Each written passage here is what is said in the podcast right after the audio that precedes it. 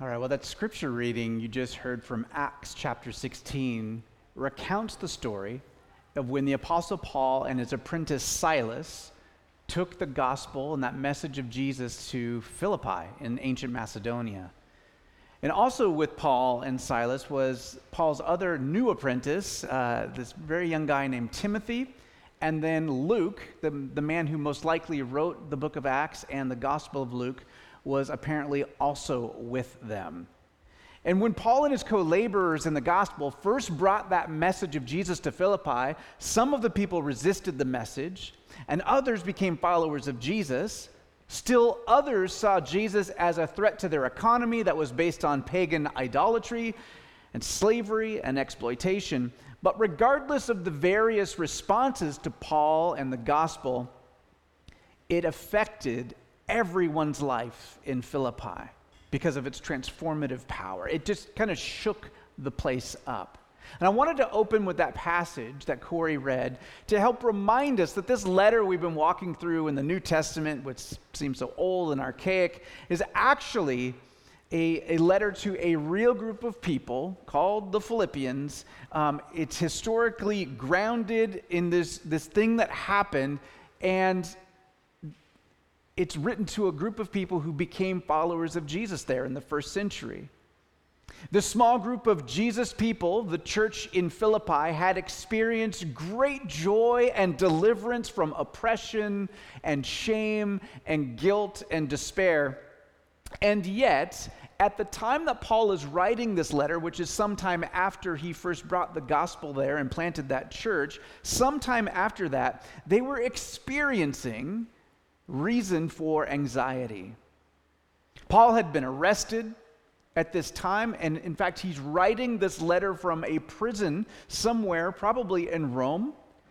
The government for the church in Philippi was not easy to work with. The surrounding culture uh, didn't necessarily encourage them in the way of Jesus. And to add you know, insult to injury, some of their uh, Jewish brothers and sisters from whom they came up with and were still sometimes family members with, um, some of them were, were questioning and causing them to, to reconsider Jesus and maybe to go back to some of their, um, their different ways of life that was causing them stress and anxiety.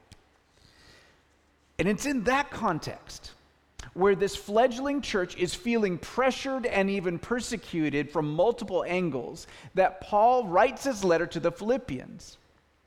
And in this letter, we see that his main motive is to encourage this little church and to remind them of who Jesus is and who they are because of who Jesus is, which is you are loved, you are partakers of the grace of Jesus, and you're partners in the gospel with Paul. That's pretty big stuff. And I would say that that also is, describes every church, including ours. And Paul encourages this group of people, in light of their new identity in Jesus, to actually live like Jesus, to, to serve like Jesus, to consider uh, how Jesus emptied himself and humbled himself and walked among people in a way that loved others. And it's with that introduction that I want us to hear the part of the letter that we're going to be studying tonight Philippians 4 4 through 9.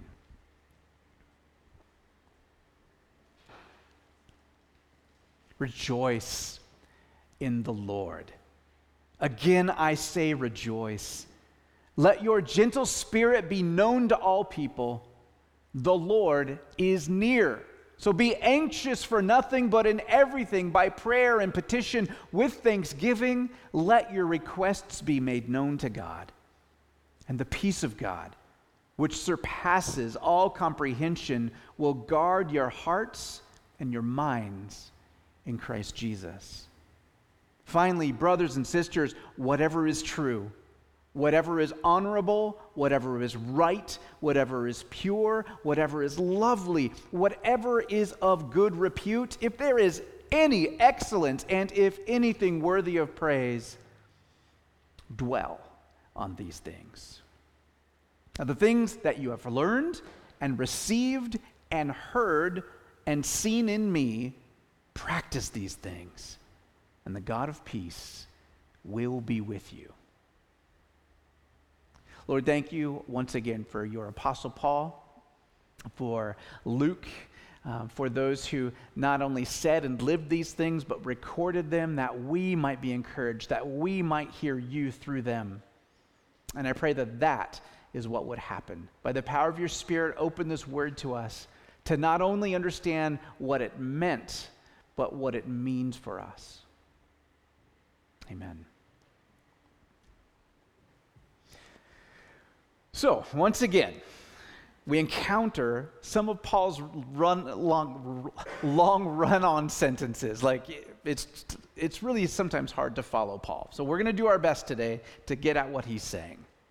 And it just so happens that this passage breaks nicely into two sections, and then the final verse ties it all together. So, what we're going to do is look at that first section, and it begins with Paul's double command to the whole community to rejoice in the Lord.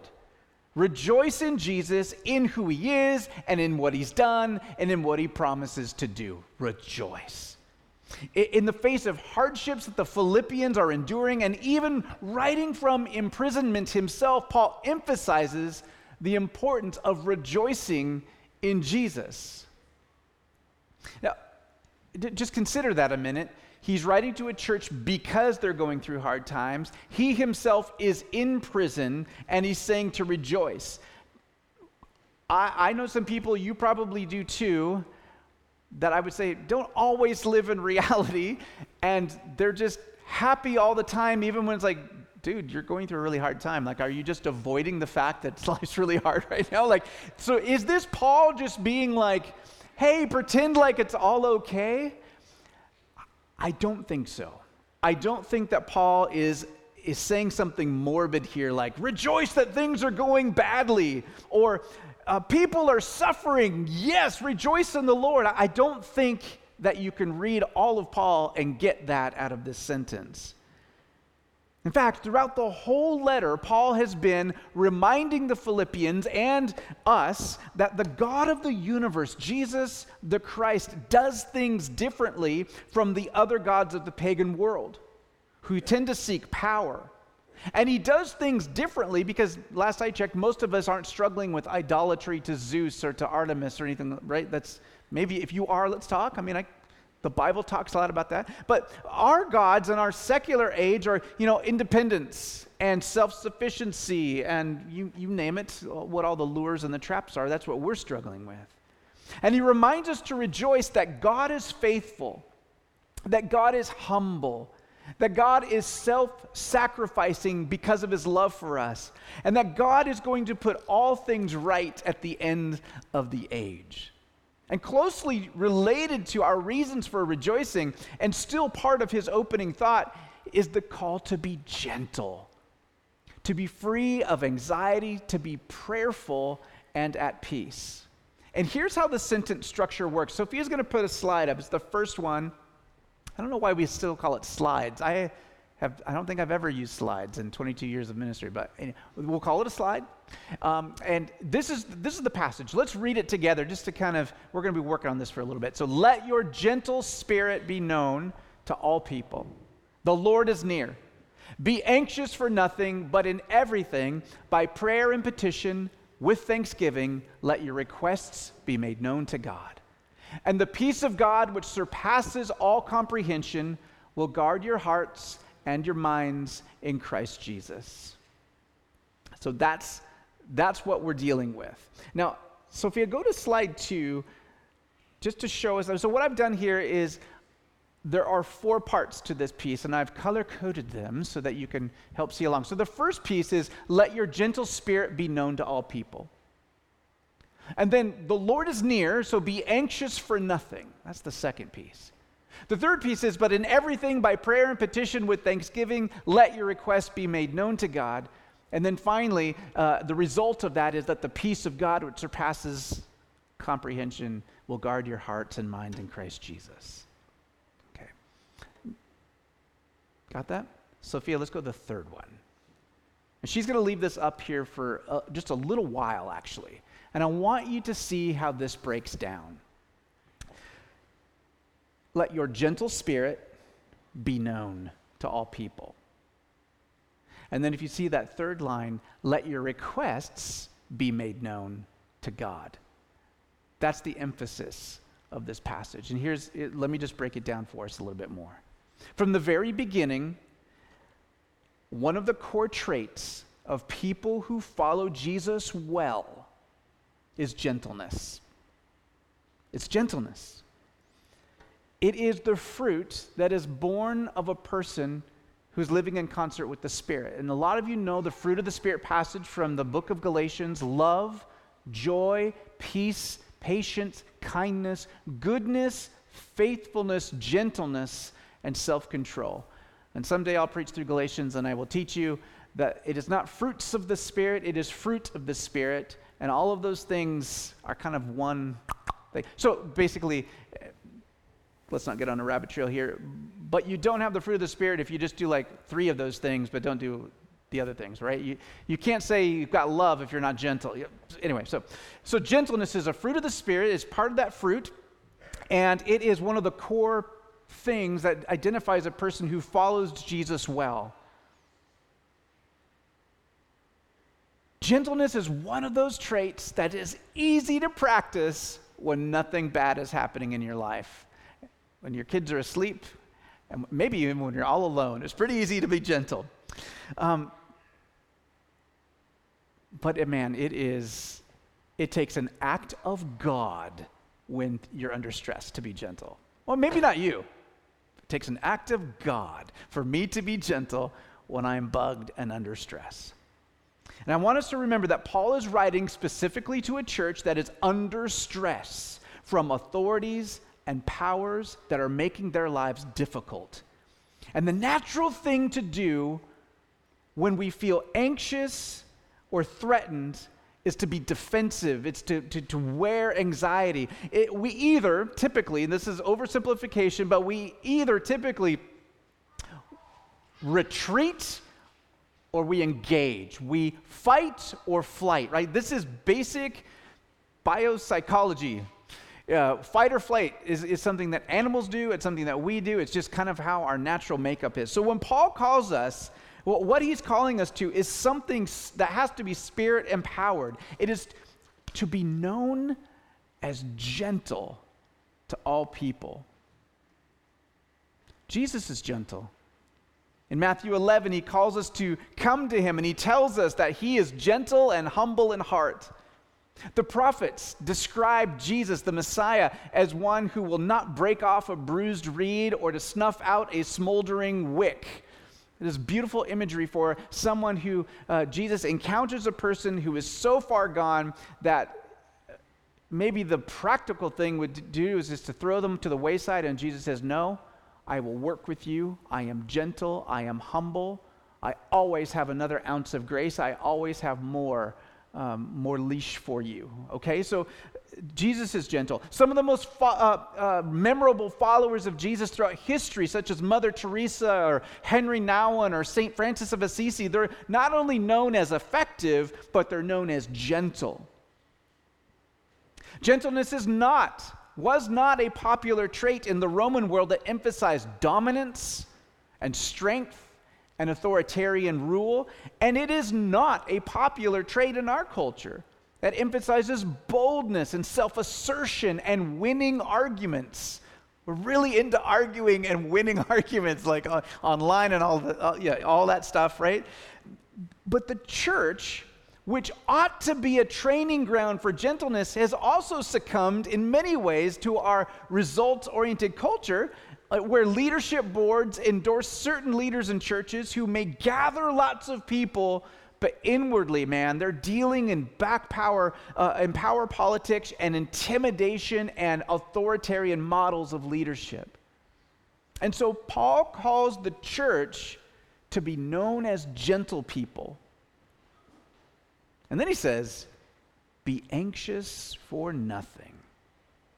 Can I just can I just pause on that phrase right now? Um, be anxious for nothing. And can, can we talk first about what I think Paul is not saying? Because that is a trigger for a lot of us. Like, what do you mean tell me not to be anxious, right?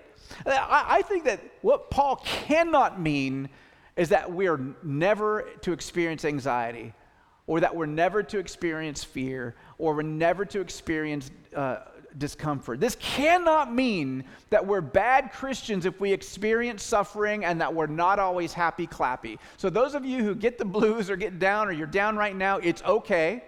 Paul is not condemning you. And he's not talking to people with anxiety disorders and callously saying, hey, just stop being anxious. And he's not talking about sadness or grief or the normal stresses of life. Paul himself in the Bible expressed fears and internal conflicts and pain and sadness and frustrations. But can I be, well, of course I can be honest, I'm preaching. Um, even more importantly, I think, than what Paul tells us about himself in the Bible is what we know about Jesus in the Bible. And Jesus himself models times when he grieved the loss of a loved one to the point of weeping. Um, stress, he experienced stress to the point of sweating blood because he was so intensely bothered that the capillaries close to his face burst and blood came out of his pores. In the immediate context, Paul knows that being gentle in the face of aggressive people or people who cause you stress can make you feel vulnerable. I, just imagine a stressful situation caused by a person or a group of people in your life that's, that's real. You can avoid them. That sometimes, you know, shields you from it. You can be equally aggressive. You can meet their, their, their aggression, and that makes you feel maybe strong or good about yourself. But when we make ourselves gentle in the face of an aggression, you can't help but feel vulnerable. And I think that's, that's what Paul is getting at here. Being gentle makes us feel vulnerable, even anxious, especially when we first start out on that road of trying to be like Christ. And that's why Paul adds two details. First, he doesn't just say, hey, don't be anxious. He says, the Lord is near. And in the Greek, the sentence says, ha kurios engus, which means nothing probably to you, but engus, it means the Lord is your hand. He's at hand, which means like, that's, I don't have very long arms, but even for Ryan, that's not very far away. Um, the Lord is that close. He is with you. That's what Paul says before he says, don't be anxious. Jesus is close by. He's aware. He's with you. He's for you. He's in you through the Holy Spirit. He is near, so don't be anxious. Be gentle. The second thing is that Paul isn't simply saying, don't be anxious or don't worry as if you could help it, right? Anyone out there been anxious or worried in your life? Why? I don't know why everyone's not raising their hand. Maybe you're just special ice cold veins. Um, if you ever felt overwhelmed, anxious, uptight, stressed out, does it usually work for you when someone says, don't be anxious? you probably want to punch them in the nose. Uh, the worst, though, is when some uh, well meaning Christian throws a Bible verse in your face, like, hey, the Bible says don't be anxious, so stop it, Casey. Stop it, Chuck. Right? Can we all be clear that that doesn't work? I mean, uh, Shannon, you're a counselor. Does that work? no, it doesn't work. Yeah, okay. So there are techniques we can learn to calm down. I suggest that we all try that meditation, hypno, prayer, all of that. But Paul gives us more than that in this passage. He says, Let your gentleness be known to all people, which may cause anxiety because being vulnerable does that. But the Lord is near.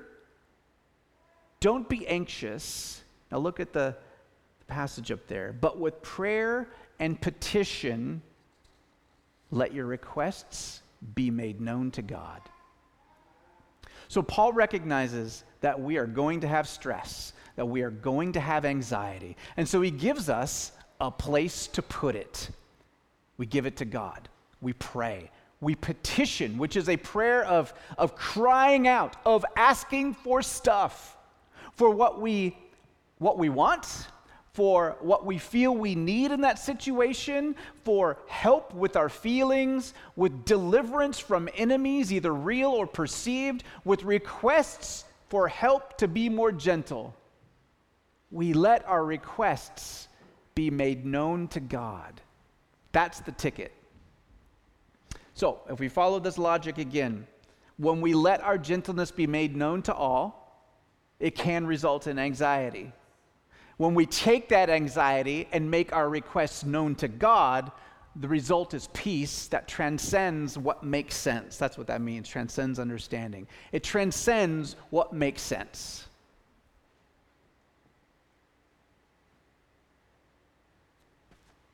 Thanks, Sophia. Now, how are we to grow in gentleness, especially toward those who we feel are making our lives difficult? Well, Paul says that rather, to, rather than focusing on what is offensive, let me just make a side note of, of contextual clarification. It seems to be that the biggest point of stress and anxiety on the Philippians was their cultural surroundings deeply pagan culture. Uh, every pagan city had, um, you know, their primary gods and goddesses that they worshipped, and then all these subsidiary ones. Everyone's worried about how do I atone for my sin? How do I make sure my crops are good? How do I make sure my family's fertile? How do I make sure I'm protected from enemies? And so I'm sacrificing to this God. I'm sacrificing to that goddess. I'm hoping that they'll listen to me.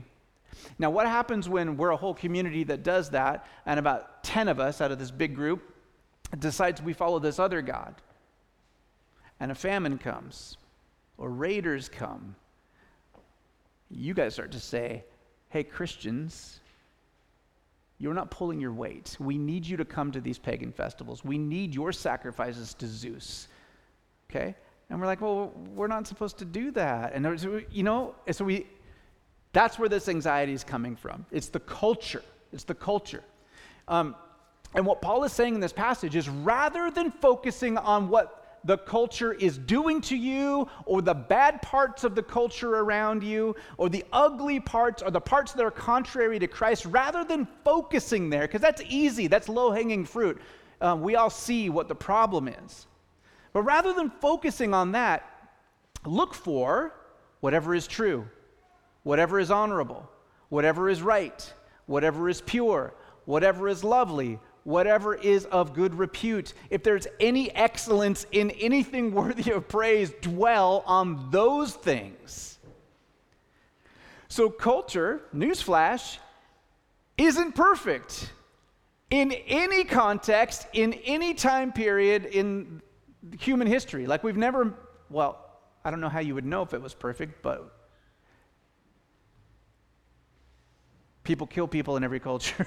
There's swindling in every culture. Like, no culture has figured it out. It's all imperfect. But every human culture is made by humans, which means that it's created by image bearers of the living God. That's what human beings are. We're walking image bearers of God. And that means that it should not surprise us if in every culture that we encounter, we see some aspect of truth and beauty and virtue present in that culture. Okay? See, it's tempting when we're under pressure to either withdraw all the way, uh, become our own little Christian bubble, and not engage with culture. That's one response. Um, it, it's tempting when under pressure to withdraw from culture or to go to war with culture. It's kind of these two extremes. But Paul uses the language of gentleness and prayer to God rather than becoming a culture warrior. And he encourages followers of Jesus to appreciate everything that can be appreciated.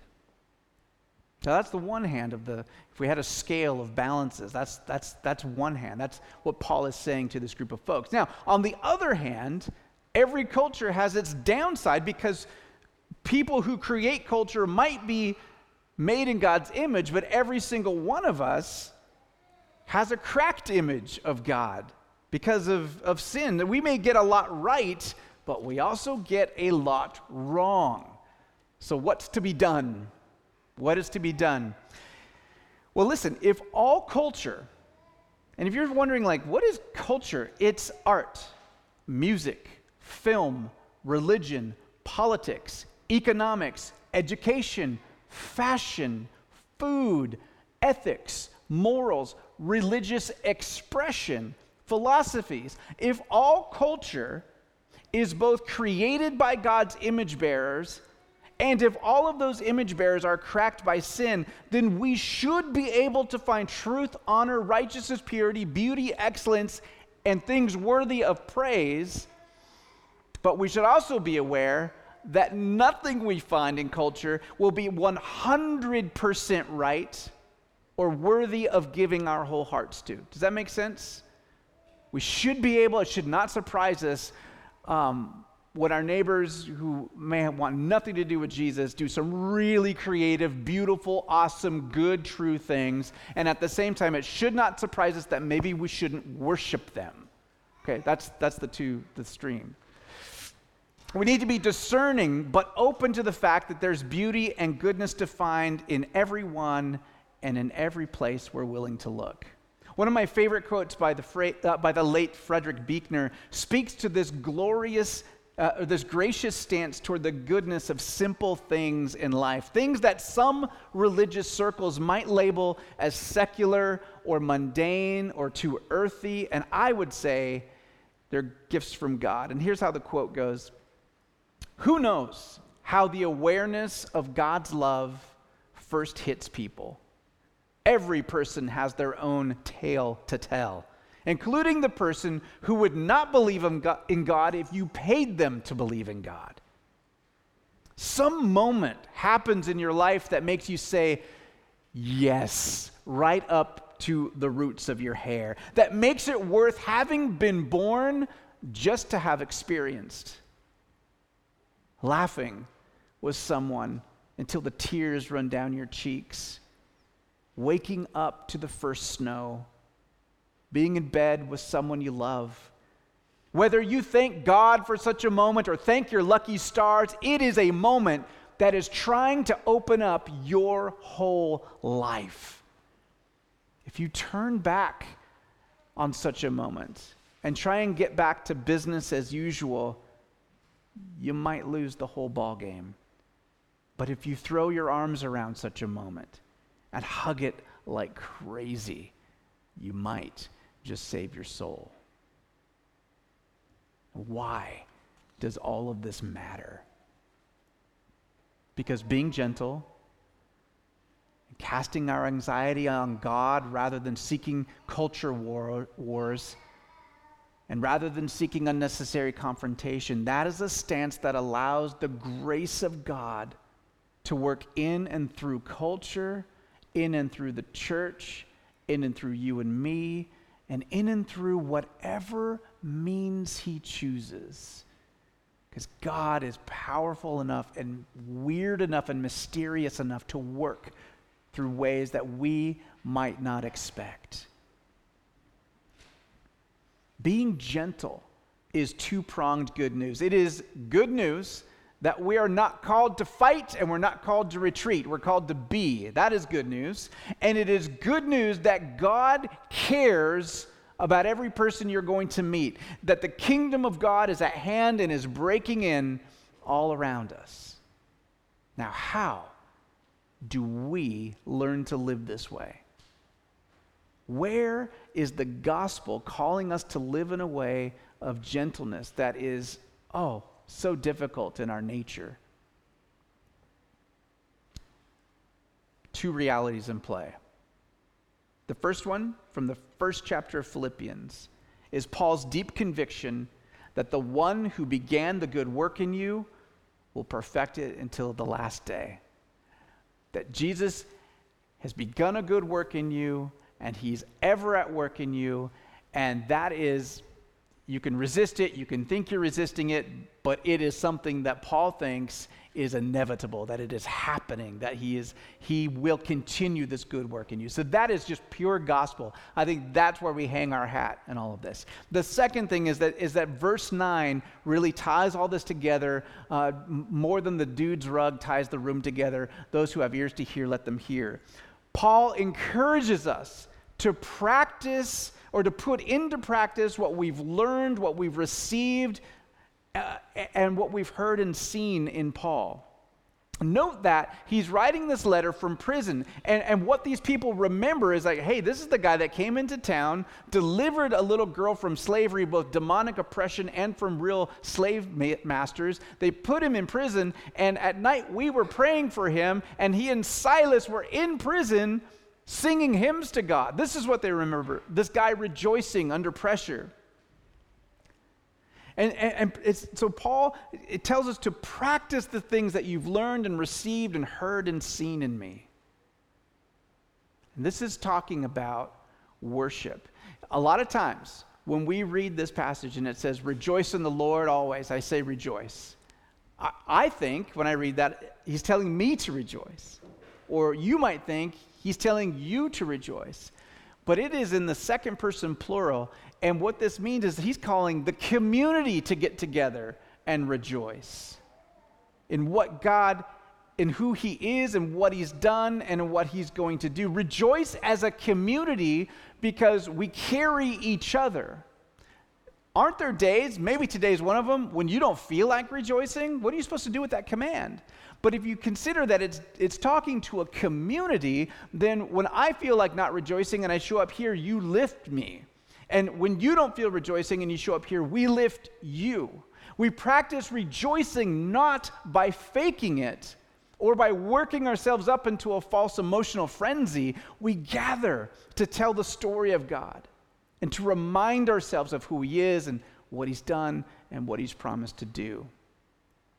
Now, for those of us who which is all of us, uh, who don't get to see Paul in action in the flesh like the Philippian church, how are we supposed to look at him and to, to, to mimic him or to follow him? Well, we still pay attention to what we've learned and received and heard, but we also practice in this community.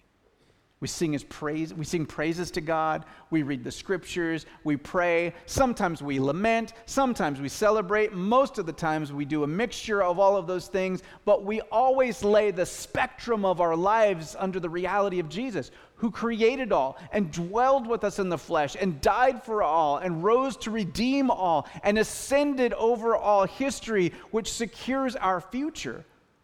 Rejoice in the Lord. Again, I say rejoice. And so we practice rejoicing and, and, we practice paying attention to God's world. And so we, we pay attention to Scripture. Um, like Abby's now taught a couple classes and paying attention to Scripture.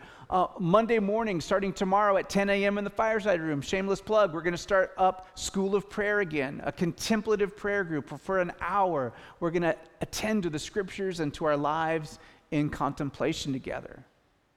But we also uh, attend to the world around us. Um, at Recreate last weekend, Jen Milston had a really cool project where she had cut out a circle of paper, and you were to place that circle of paper um, on the ground or on a rock, or somebody even did the sky because there's this cool telescope there, and you were to draw what was just in your circle, uh, to, to just pay attention to something that God created or that his image bearers created. Sophia's got some pictures that she'll show you of a few examples uh, from that.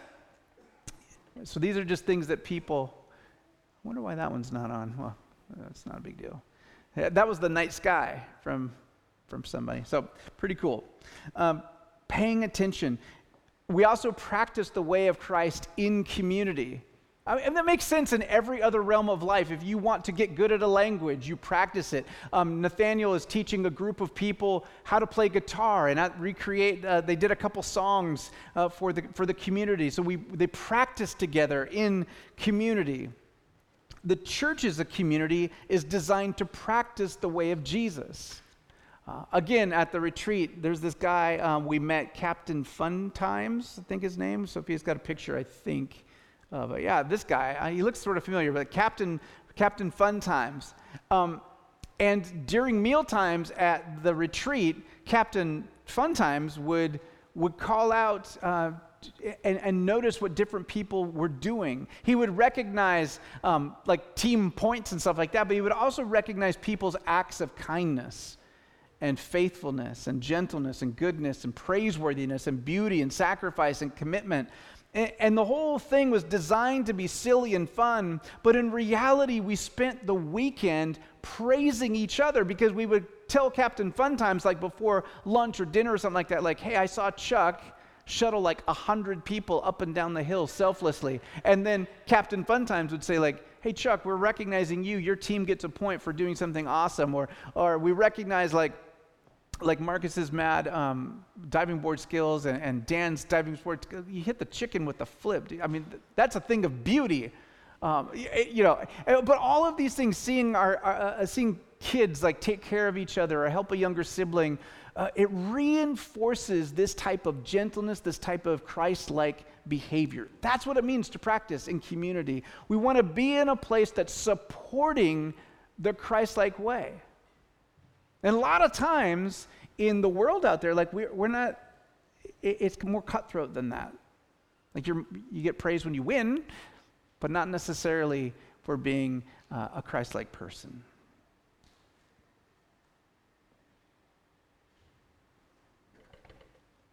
It's the communal practice of Jesus. The communal practice of our trust in Jesus where our faith becomes less of a concept and it grows legs and it actually plays out in our lives. Listen to these words from Ronald Rolheiser,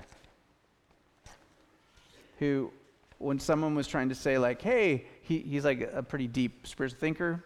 Um, I love his books on prayer. And someone was asking him, like, hey, what would you do to, you know, what would you say to someone who doesn't believe in God? Or, you know, what, you seem to be such a deep traveler with God. And this is what he says If someone said to me, try and prove that God exists, he said, I, I wouldn't really spend much time trying. I would instead tell them to live a life in a certain way, to approach reality and relationships with a certain set of attitudes. I believe that by doing this, they would, like Mary, the mother of Jesus, eventually give birth to God in their lives. The solution to the atheism of our time is not finding better proofs for God's existence, but finding a better way of living, a proper praxis. If we live in purity of heart, God will become real. Rejoice in the Lord. Again, I say rejoice. Not only has He rescued us, but He's provided a way for us to practice joy through His Holy Spirit at work in our hearts and in the community of the church. Lord, thank you again for your servant Paul, who encourages the Philippians so long ago, but continues to encourage us.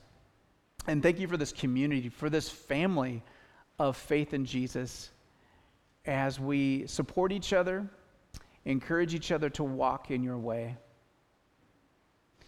Bless you. Amen.